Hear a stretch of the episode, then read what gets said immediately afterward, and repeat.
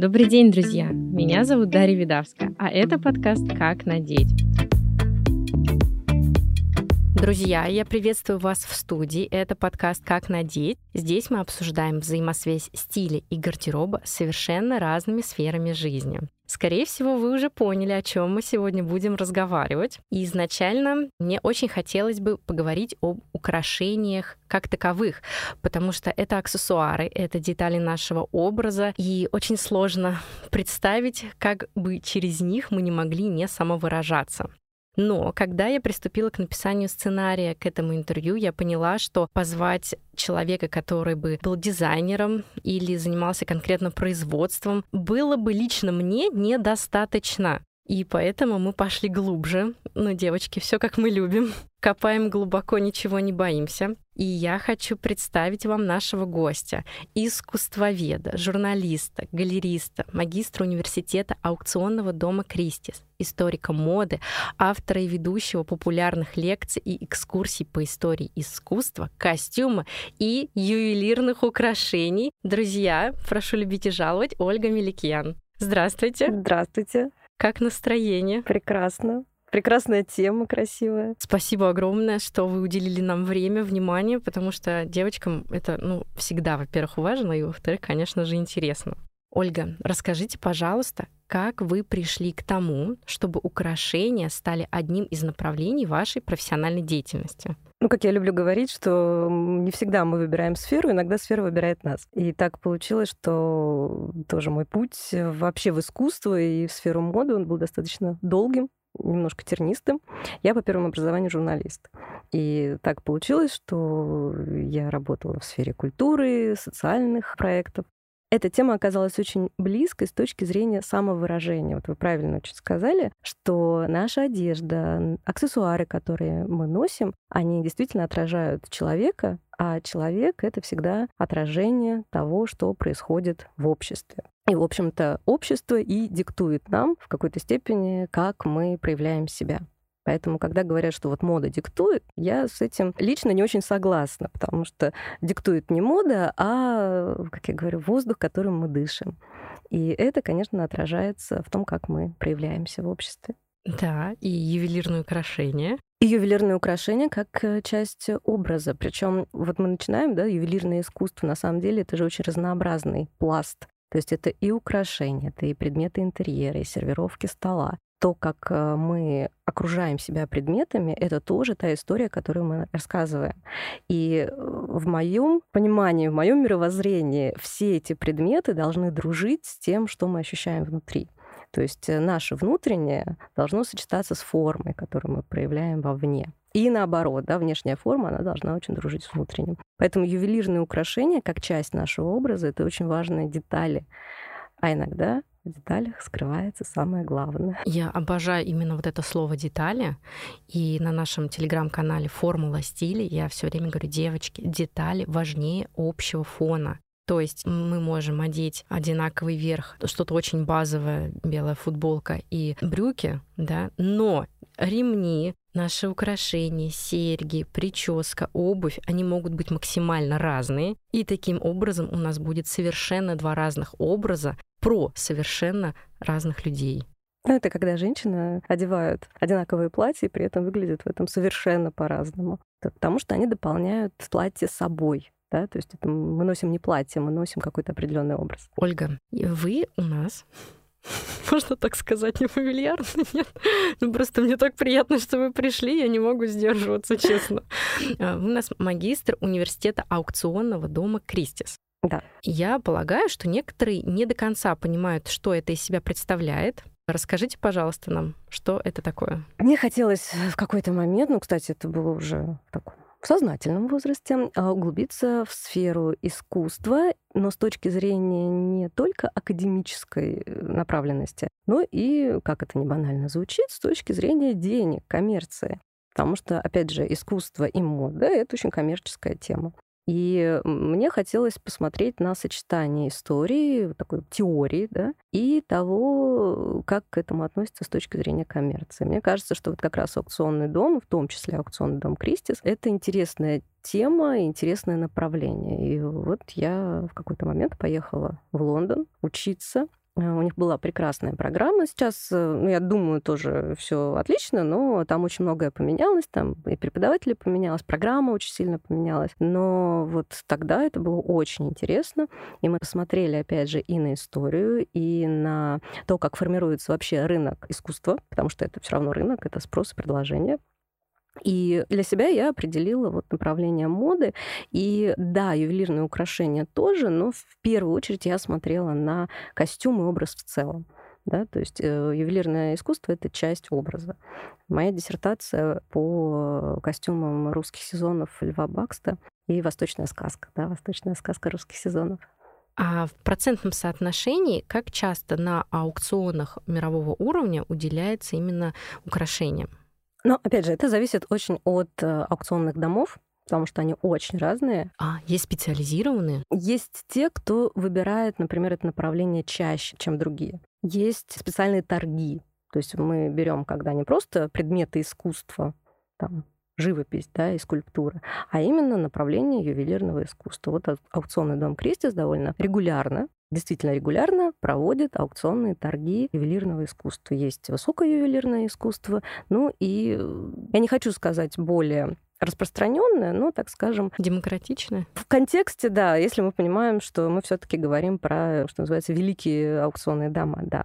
Потому что, например, опять же, я беру Лондон, потому что Кристис не только в Лондоне, у них несколько представительств, и опять же, например, Женевское, оно больше специализируется на уникальных предметах ювелирного искусства, но вот в Лондоне есть э, отделение, где проходит, ну, раньше проходило, мне кажется, раз в месяц, как раз специализированная торговля ювелирными украшениями. Конечно, уникальные предметы ювелирного искусства — это более редкая история, поэтому вот эти специализированные торги эксклюзивными предметами, они проходят реже как правило, один-два раза в год. Один-два раза в год.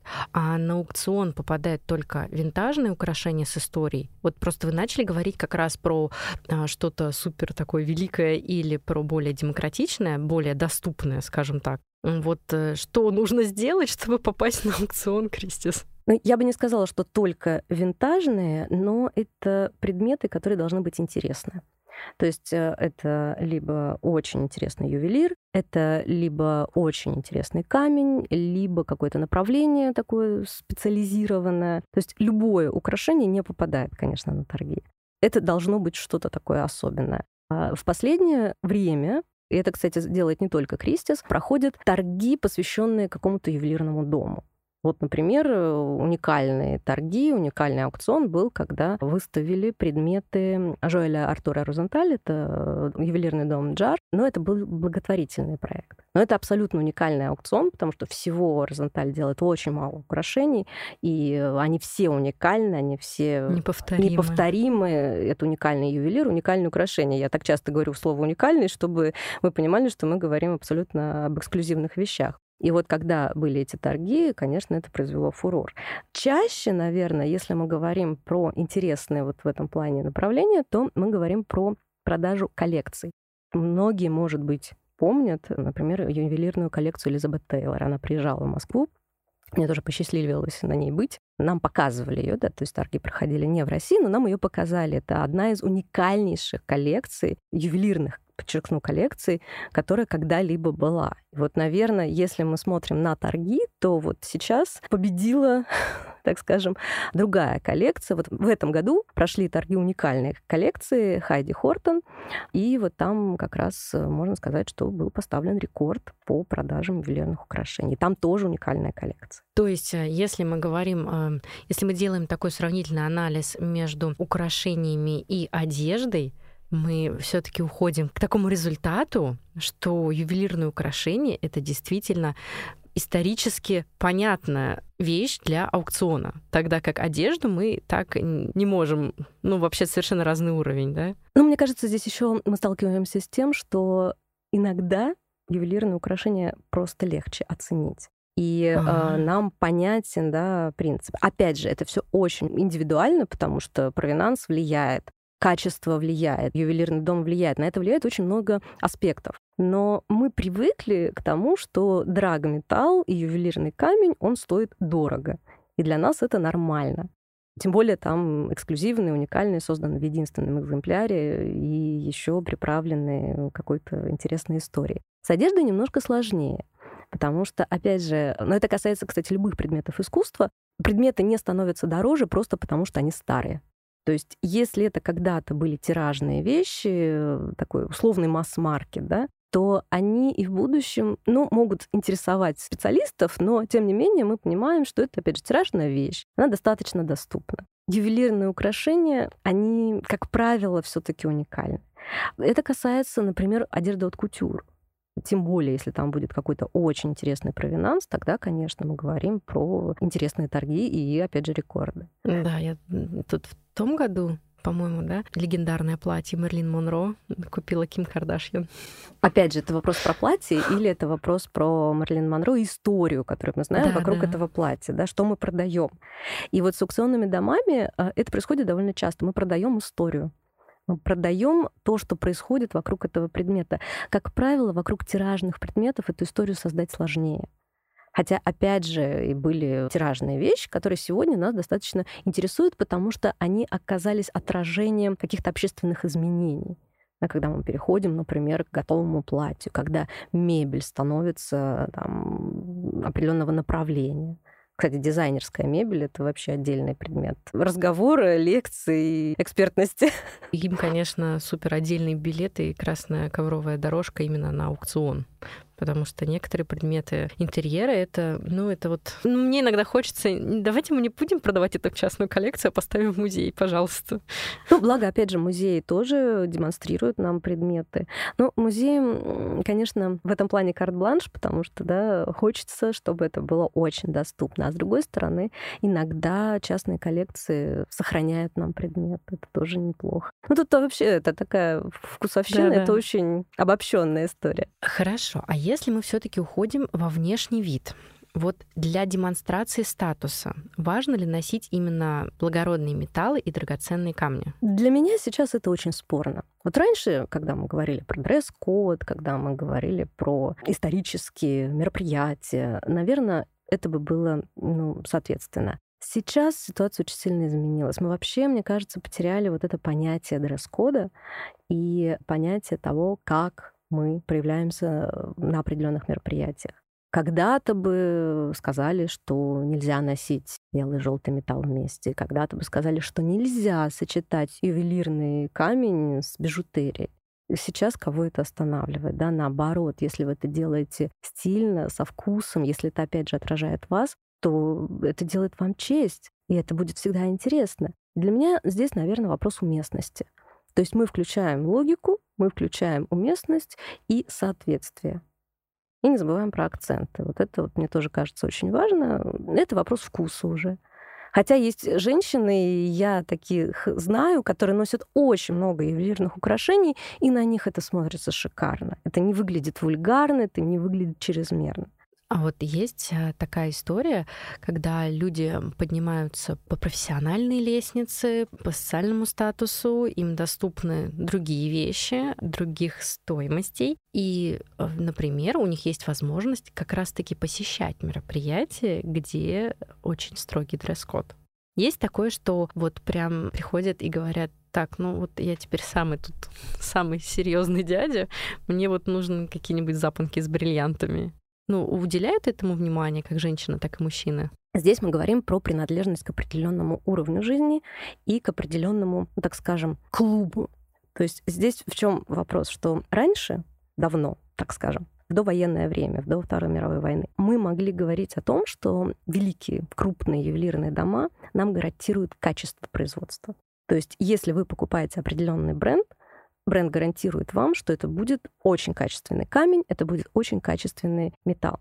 Сегодня, к сожалению, когда мы покупаем какой-то бренд, мы покупаем прежде всего бренд. И только потом за этим будет стоять ювелирный камень и тот материал, из которого это ювелирное изделие производится. Поэтому, когда на мероприятиях мы видим дам, и мы считываем, да, что это предмет какого-то определенного дома, я не буду сейчас да, это произносить, потому что некоторые предметы, ну, мы можем не носить эти э, ювелирные изделия, но мы точно знаем, кто это произвел. Ну, это у вас глаз наметан. Нет, нет, э, э, сейчас есть интернет, да, сейчас блогеры нам тоже очень много рассказывают. Раньше, опять же, такого не было. А сейчас у многих глаз наметан, опять же, мы можем не принадлежать к этому клубу, но мы точно знаем. И вот это соответствие определенному клубу, оно для меня, к сожалению, диктуется брендом. И опять же, вот для меня, может быть, потому что я в этой сфере, может быть, потому что с очень разными тоже людьми общаюсь. Для меня, наверное, интереснее, когда человек показывает не бренд, но свое отношение к предмету, свой вкус. То есть какие-то эксклюзивные, уникальные предметы, вы никогда не узнаете, какая небольшая мастерская его произвела. Будет интереснее. И вот тут, да, когда мы поднимаемся, да, нам хочется продемонстрировать, а когда мы уже там, вот эта демонстрация, она становится излишней. Опять же, вот эта логотипемия, да, она тоже очень условна. Потому что если человек действительно соответствует вот этой позиции в обществе, ему не нужно ничего демонстрировать он настолько органичен с этой позиции, что он может быть даже вообще без ювелирных украшений, в очень простых одеждах, но вы поймете, что это непростой человек. Ну да, если мы говорим про лого, ну, мне кажется, вообще есть тенденция к... Вот когда вот эта вот демонстрация выходит на первый план, и у нас на футболке две огромные Дольче Гамана буквы, да, это наоборот о не совсем понимании хорошего вкуса, скажем так. Это личное дело, конечно, каждого, безусловно. Но если мы говорим про высокий стиль, то да, тут мы уже обращаемся к ювелирным украшениям. Там бриллианты в ушках или нет?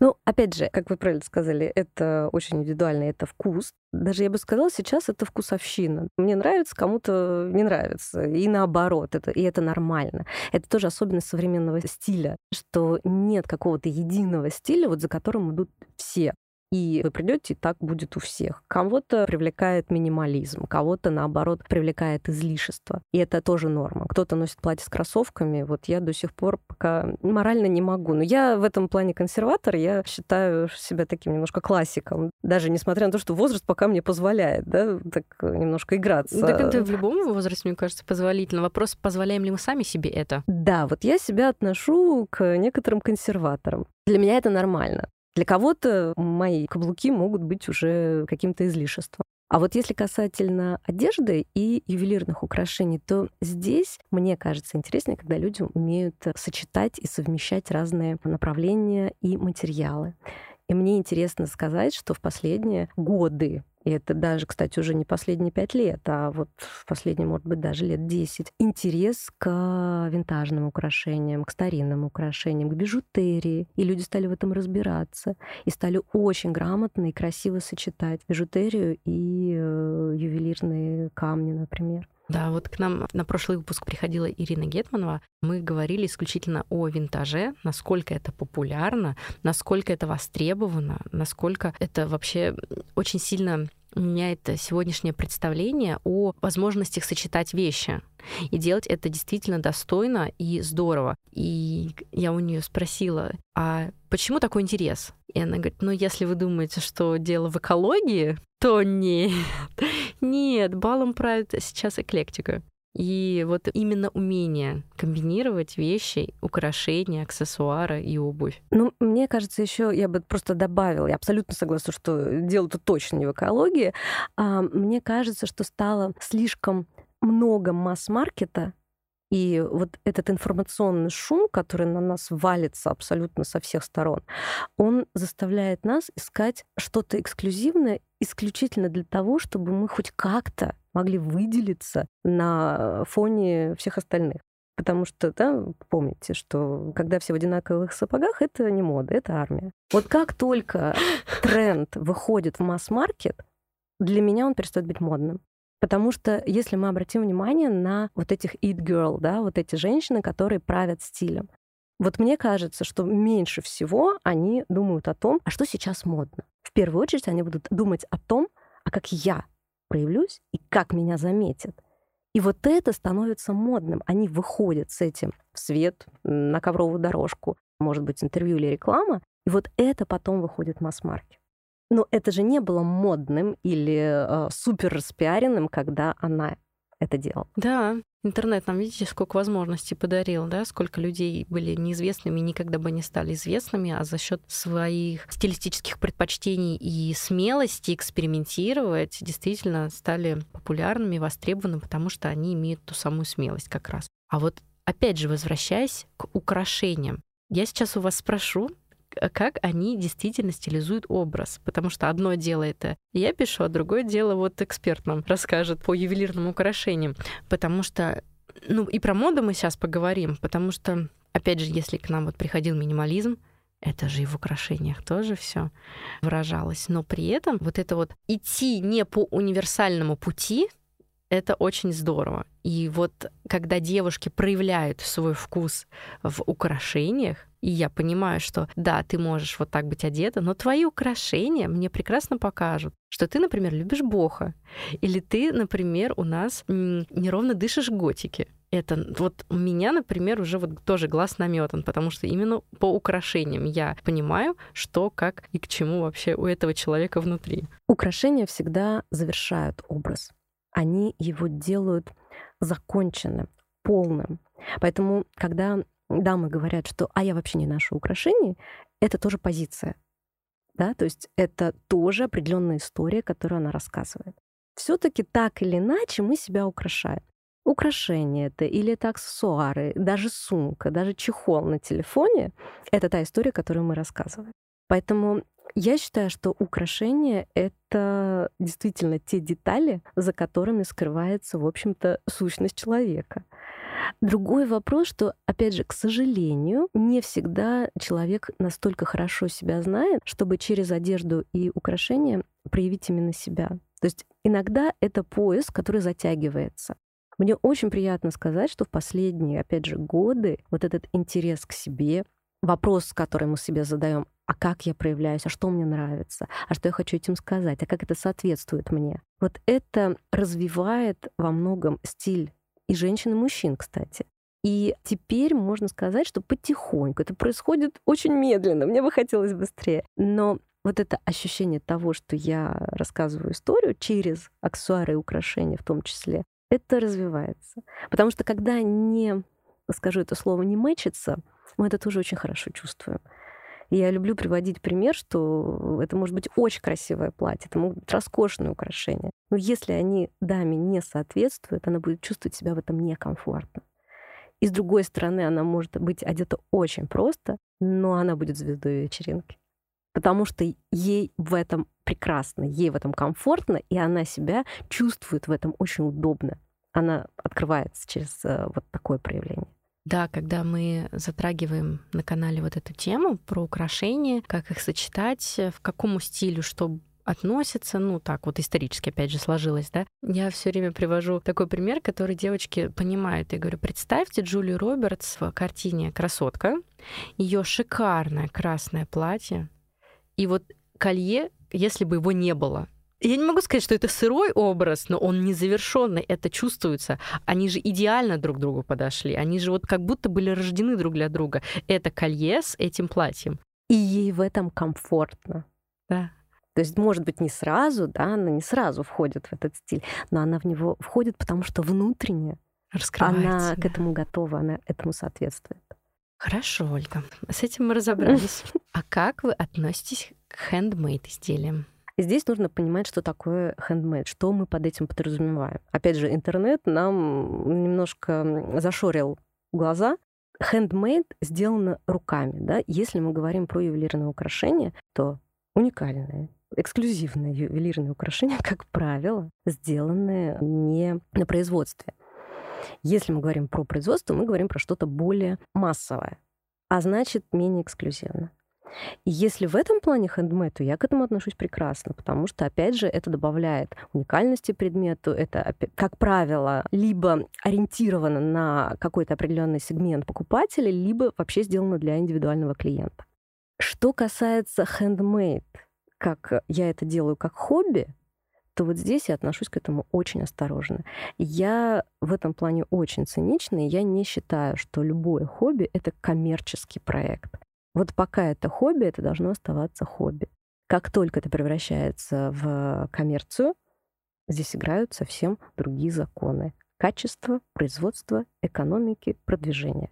И вот здесь, к сожалению, мне жалко, что на многих маркетах выходят в продажу предметы, которые, мне кажется, девальвируют вообще сферу и украшений, и моды, и стиля. Это жалко. Да, вопрос эксклюзивности, он тут очень даже к месту, потому что, ну, очень много девушек, которые действительно хотели бы проявить себя и одеться не из масс-маркета. Я лично для себя поняла, что у меня нет энной суммы денег, чтобы купить себе, например, завтра пойти вот и без, ну, в общем, с открытой спокойной совестью купить себе там Тифани. И что бы я делала, да, вот будь я такой девушкой, я и я об этом открыто пишу, не стесняюсь, я совершенно спокойно за эту рекомендацию, потому что я в ней уверена на 300%. Есть действительно такие платформы и площадки, где есть люди, которые занимаются этим профессионально, и, например, мне очень импонирует площадка ярмарка мастеров. Потому что это не всегда фенечки и не всегда мыловарение. Это действительно есть профессионалы очень серьезного уровня, когда там идет речь и об огранке профессиональной, и когда это все соотношение цена-качество тоже все-таки, ну, это не Тифани, но мы понимаем, что это действительно вложено туда очень много сил, любви и, что немаловажно, творчества. Но во всей вот этой вот истории и во всем вот этом вот сравнении, да, между ярмаркой мастеров и Тифани, я понимаю, понимаю, что важнее то, что это будет сделано, условно говоря, в единственном экземпляре. И лично мою индивидуальную душу это греет, что вот есть какие-то серьги, и они, ну, может быть, не в единственном экземпляре, но там тираж 10 штук, и да, это хорошее серебро, ну, это вопрос вкуса, опять же, да, и мне это, как бы это сказать сейчас, меня как человека, желающего все-таки выделяться на фоне и демонстрировать себя, греет то, что это можно назвать эксклюзивом. Я больше скажу, зачастую вот такие покупки окажутся дешевле, чем если мы пойдем в какой-то крупный бренд. Вот э, опять же, по роду деятельности я общаюсь с рядом ювелиров, и вот мне посчастливилось подружиться с, например, с ювелирами. Анна, Алексей, передаю привет.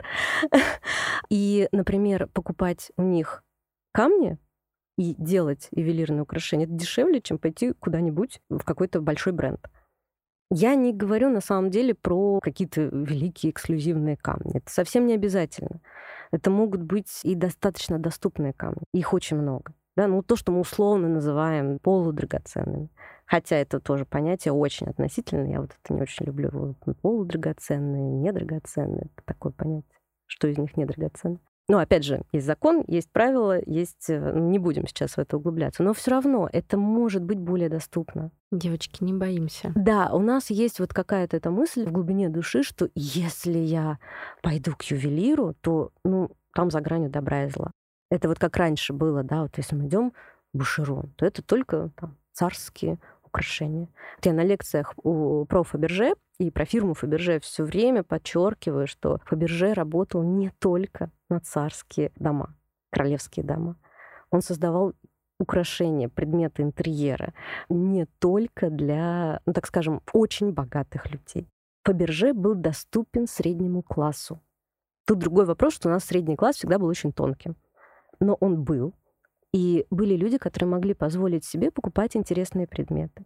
И Фаберже в том числе, это не единственная компания, но он просто больше всех на слуху, да, он в том числе делал эти предметы. Какую-то, как говорилось тогда, безделушку от Фаберже очень многие могли себе позволить. Ну, как сейчас, Сваровский, вот это у меня почему-то на нынешний день приходит такая ассоциация, что, ну, Сваровский, который даже на карандаши люди могут впихнуть вот эти вот камушки на какую-нибудь ручку. Да, но при этом, если мы посмотрим на Сваровский, то у них есть отдельное направление. Премиум. Премиум, эксклюзивно. И это было всегда. Диор работал со Сваровски, кто... очень многие работали со Сваровски, например, вот в этом направлении особенных украшений. И при этом есть линейка, которая достаточно доступна. Опять же, мы, я здесь очень много обобщаю, когда про Фаберже говорю тоже, но мы должны понимать, что вот эта особенная эксклюзивность, которая доступна только небожителям, она тоже очень условна. Особенно в наше время, опять же, когда люди свободнее посвящают себя творчеству, а потом это могут перевести в какое-то более серьезное русло. Хорошо. Но есть ли случаи, когда украшения могут испортить образы? Конечно, когда они не соответствуют человеку и его образу. Опять же, это вопрос вкуса и вопрос логики. Очень много украшений, которые человек не умеет носить, ему с этим некомфортно. Так, вот. Вот с этого момента поподробнее. А что значит не умеет носить? Когда ему некомфортно. Вот когда он это несет, и мы видим украшения, а человека не видим. Это считывается, да? Конечно. Помните тоже эту фразу? Если вас поразила женщина, и вы не помните, в чем она была одета, то она была одета великолепно. Вот эта тема, когда идет платье, или идет украшение, и мы не видим за этим человеком. Вот здесь, мне кажется, что вот этой магии не произошло. Потому что, как я сказала, может быть дама, у которой будет очень много украшений, и это будет классно, это будет ярко, эффектно, она будет в этом звездой. И может быть дама, у которой будут маленькие пусеты, у нее может быть вообще ничего из украшений не использовано, и она будет в этом выглядеть очень лаконично, стильно и уместно.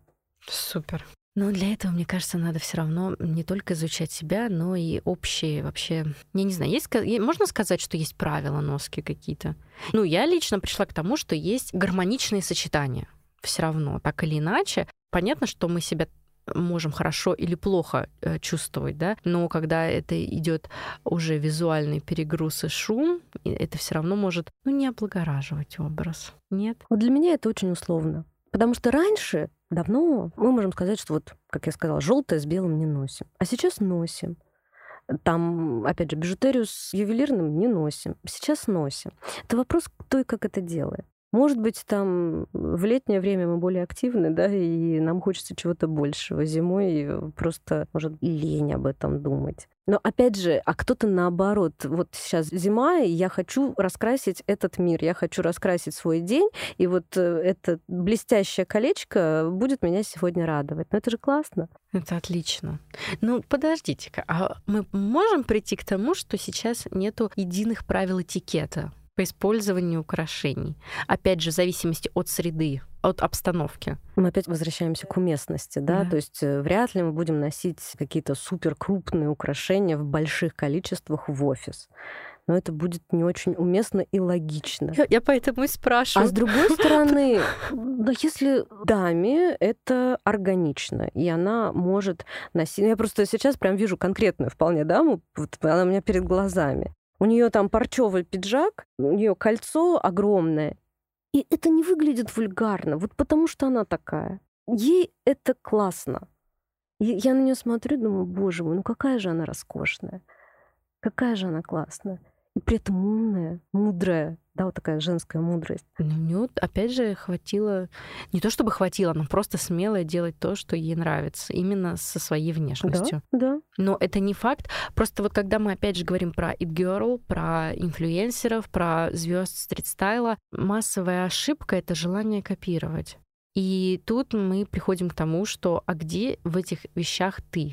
Где вот в этом скопированном образе с теми же самыми, опять же, украшениями, с теми же самыми часами, где здесь ты? Ну, здесь мы немножко так э, погрузились, получается, прямо в тему стилистики, да, я все таки подчеркну, что я не стилист, э, хотя я очень много с ними работаю, и очень много мы с ними обсуждаем, что же вообще со всем этим делать. Но, опять же, я все-таки вижу, что мы настолько разные, у нас у всех разные типажи, архетипы, если нас условно системно можно поделить на... Мужчин и женщин.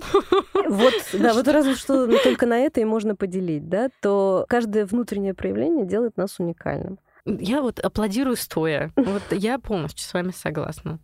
Поэтому, когда ко мне приходят клиенты и говорят, я хочу вот так, я говорю, хорошо. А где вот в том, что ты мне предлагаешь про тебя? Давай мы сначала поговорим про тебя. Не про вот эти картинки, а про тебя, про твой образ жизни, про то опять, насколько тебе комфортно ходить с, с такими серьгами или с другими серьгами, с большой или с маленькой сумкой. Ну вот, ладно. Здесь же не только про внешний вид, здесь про то, как человек себя ведет. Кто-то более быстрый, кто-то, наоборот, немножко замедленный. Вот у меня очень активная жестикуляция, да, у кого-то наоборот, он будет сидеть спокойно и вообще практически не шевелиться. И это тоже добавляет этого фактора воздействия, что там мне с этим будет ок, а кому-то с этим вообще не ок.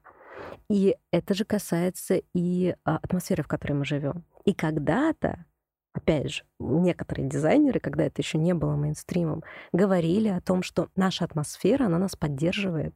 Те ткани, которые мы выбираем, те материалы, которые мы выбираем, это все нас поддерживает. Если оно про нас. Если оно про нас, если оно соответствует внутреннему проявлению. Супер.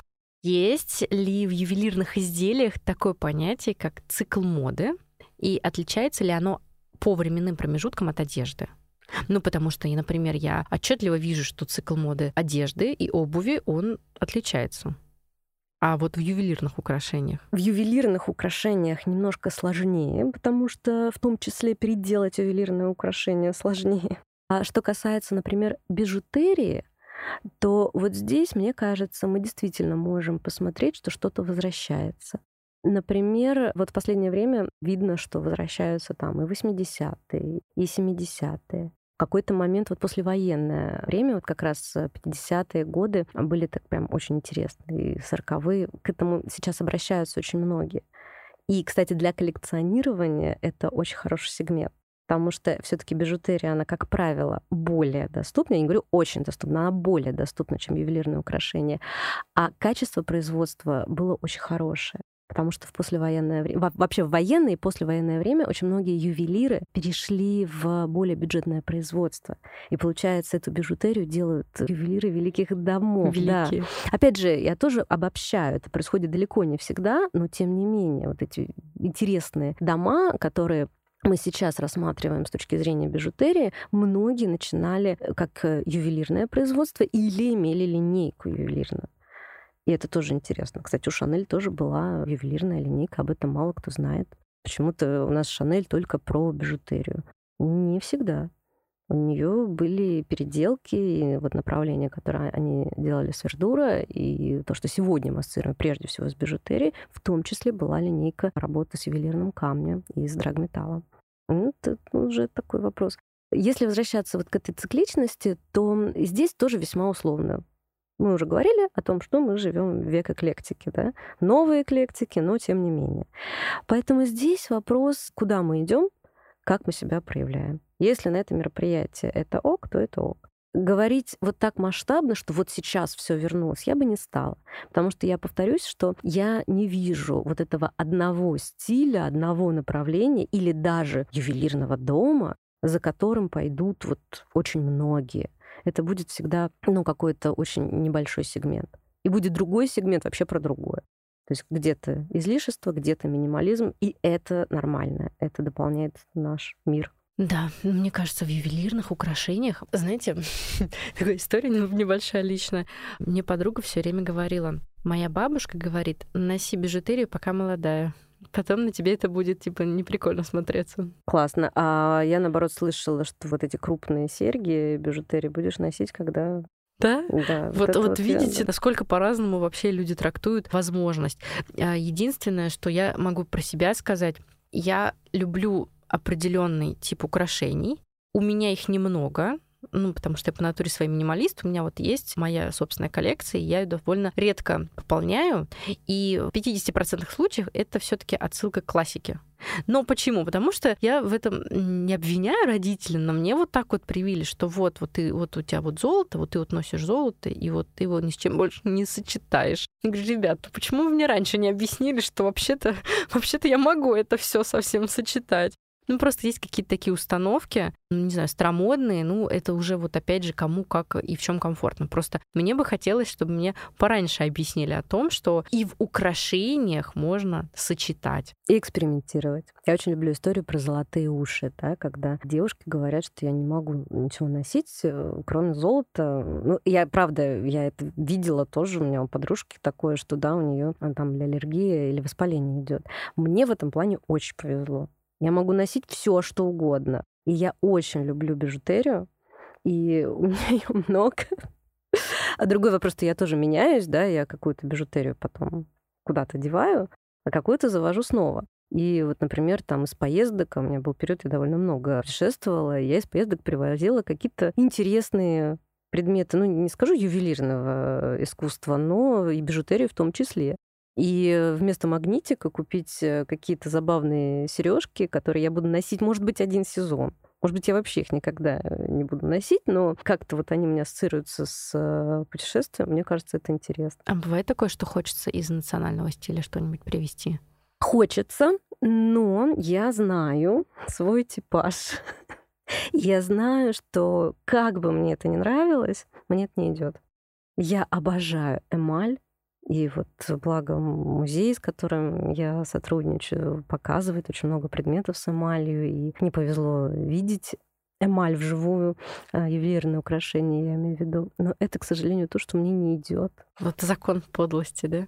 Ну, а знаете, кто-нибудь на, на моем месте сказал, Ольга, ну вы придумали, ну, ну вам все это идет, если вам это нравится. Но это все равно больше про то, как мы себя конечно, это, конечно, мироощущаем. Конечно. Хорошо. Давайте перейдем уже конкретно к именам. Какие современные российские бренды вы можете смело рекомендовать к покупке? Не буду рекомендовать бренды. Вообще не буду, ну да, Фаберже называла, а в бренды не буду, потому что, во-первых, я верю, что это очень индивидуально. Во-вторых, я верю, что что бы я ни назвала, это, ну, опять же, это вкус. Ольга, ну как же качество? Мы вот думали, что вот сейчас вот нам прям посоветуют что-то такое. Не знаю, мне кажется все таки что каждый выбирает то, что ему интересно, и в зависимости от этого будет обращаться уже в определенную мастерскую, к ювелиру, к дизайнеру. Кто-то специализируется на серебре, кто-то вот в последнее время много работает с эмалью, что редкость. Кто-то будет предлагать какой-то очень интересный дизайн, и это тоже будет классно. И опять же, вот сейчас было очень много маркетов летом. Я так получилось, очень много работала в Петербурге, и там на Севкабеле маркет просто каждый день. Не все интересные предметы, но были ювелиры, правда, интересные, и прям мне было приятно это посмотреть. Но, опять же, это вот к вопросу про такой масс-маркет. А более интересно, вот ну, тут вообще надо выбирать очень предметно, с подходом, спрашивать у друзей. Да, прислушиваться к мнению. Скажем так, нам должны нравиться украшения этих друзей. Да, да. Но, тем не менее, да, ювелиров всегда во все времена передавали из рук в руки. Да? То есть это всегда очень эксклюзивная история. А есть у нас факультет дизайна ювелирных изделий? Да, есть. Ну, например, я сотрудничаю с музеем собрания, и сейчас там проходит, она небольшая, но выставка, временная выставка работ Строгановского училища. И среди предметов есть работы ювелирного направления. Но это только как один из примеров. Да? На самом деле училище Овчинникова тоже предлагает, ну и ряд других. К сожалению, к сожалению, это направление пока, ну, такое сложное, так скажем. То есть э, во все времена найти хорошего ювелира было сложно. Но ребята пока учатся, у них все впереди. Вопрос, что мы будем предлагать в этой индустрии. Надо обязательно, потому что дизайнеры же тоже чем-то вдохновляются. Конечно, но здесь э, надо ходить на выставки, знакомиться с предметами, как мастера фирмы Фаберже, которые работали на Эрмитаж, говорили, что работая на Эрмитаж и реставрируя предметы, мы учились мастеров прошлого.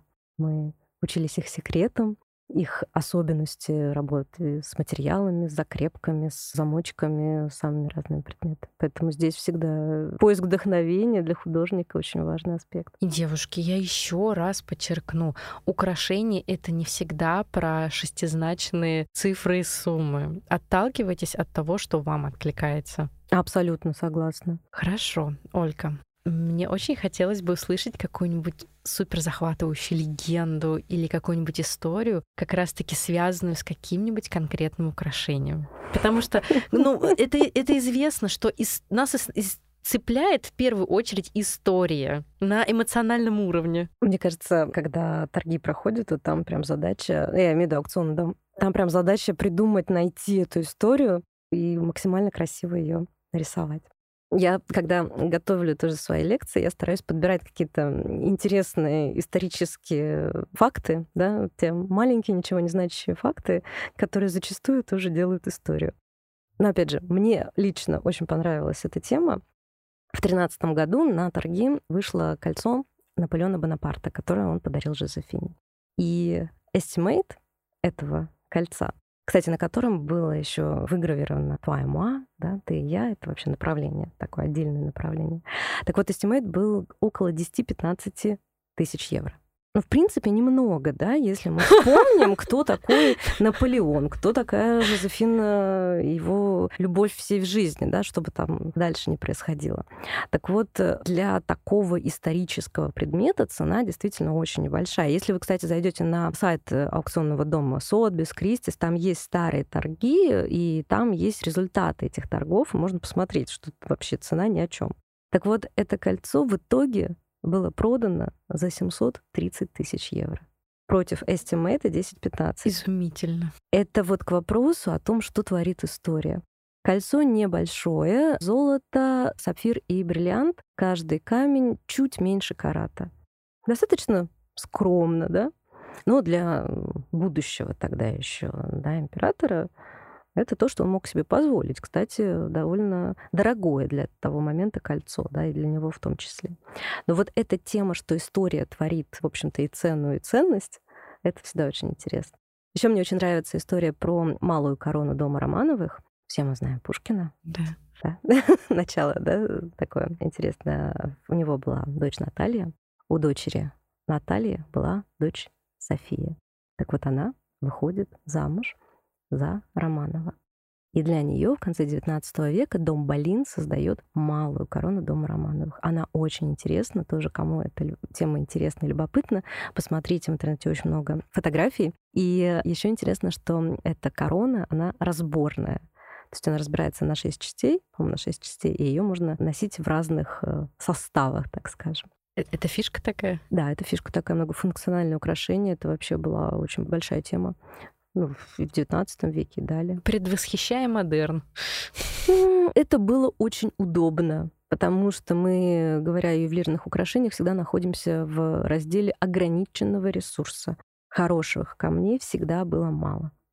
А, соответственно, наносить их хочется по-разному. Сегодня это часть э, диадемы, завтра это брошь. И очень многие компании, ювелирные дома в этом направлении работали довольно давно. Я знаю, что, по-моему, в 22 году, да, в прошлом году, я, простите меня, пожалуйста, я, может быть, я не очень подготовилась к этому эфиру, я знаю, что один из ювелирных брендов э, запустил реплику сердца океана Титаника вот это вот э, сердце. Да, да, да, да, да. И я знаю, что на Алиэкспрессе было очень много, что многомиллионные тиражи. И девушки, приходя на какие-то модные, назовем это тусовками, надевали что-нибудь с Алиэкспресса, и никто, мало кто может подойти и спросить, а это оригинал? И все думали, ну это ничего себе, какое классное украшение. И я в детстве, в 7 лет, вот я вот этот «Титаник» в 97 году вышел, и я спрашиваю, пап, а почему вот они все вот из-за этого кулона вообще там дерутся, что-то с пистолетами бегают, как-то фильм-то вроде не об этом. А он мне сказал, Даша, ну ты просто даже не представляешь, сколько он стоит. Ну, ты просто даже не представляешь, сколько это может стоить. Это вот у нас подмосковный город можно купить на нынешние деньги в недвижимости, если измерять. У меня есть тоже такая история, когда была помолвка Кейт Миддлтон, и вот это вот тоже известное кольцо, да, которое она носит, уникальное кольцо. Ну, оно достаточно классическое, и вот я как раз в этот момент была в Париже, у меня там есть знакомые ювелиры, и мы так что-то разговариваем, я говорю, ну что у тебя тут интересненького? И он достает мешок, просто мешок заготовок. А под это кольцо. Интересненько. Я так на это смотрю и говорю, что такой реальный спрос. Он говорит, ты не представляешь, что творит интернет. Удивительно. Ольга, спасибо вам огромное. Я не прощаюсь, потому что у нас еще есть э, традиционный вопрос. Что такое стиль? Ой, вот мне кажется, это самый сложный вопрос из всех, потому что что бы я ни сказала, это всегда будет мало, наверное. Для меня стиль — это единство образа, в котором сочетается внешняя форма и внутреннее содержание. Вот когда внешнее и внутреннее дружат, вот тогда происходит магия, и вот это мы можем назвать стилем. Это вне времени, вне вкусов, вне традиций. И это всегда будет правильно и гармонично. Это прекрасно. Как, как сказала Людмила Прокофьевна, прекрасный тост. Спасибо вам огромное. Друзья, я напомню, с нами была Ольга Меликян, искусствовед, журналист, галерист, магистр университета аукционного дома «Кристис», историк моды, автор и ведущий популярных лекций и экскурсий по истории искусства, костюма и ювелирных украшений. Ольга, спасибо вам огромное. Спасибо вам. Друзья, подписывайтесь на наш телеграм-канал «Формула стиля». Все ссылки, все данные, контакты Ольги Меликиян, если она разрешит, я оставлю в описании к этому подкасту. Спасибо огромное, что вы нас слушаете. Всего хорошего. Услышимся и увидимся через неделю. До свидания. thank you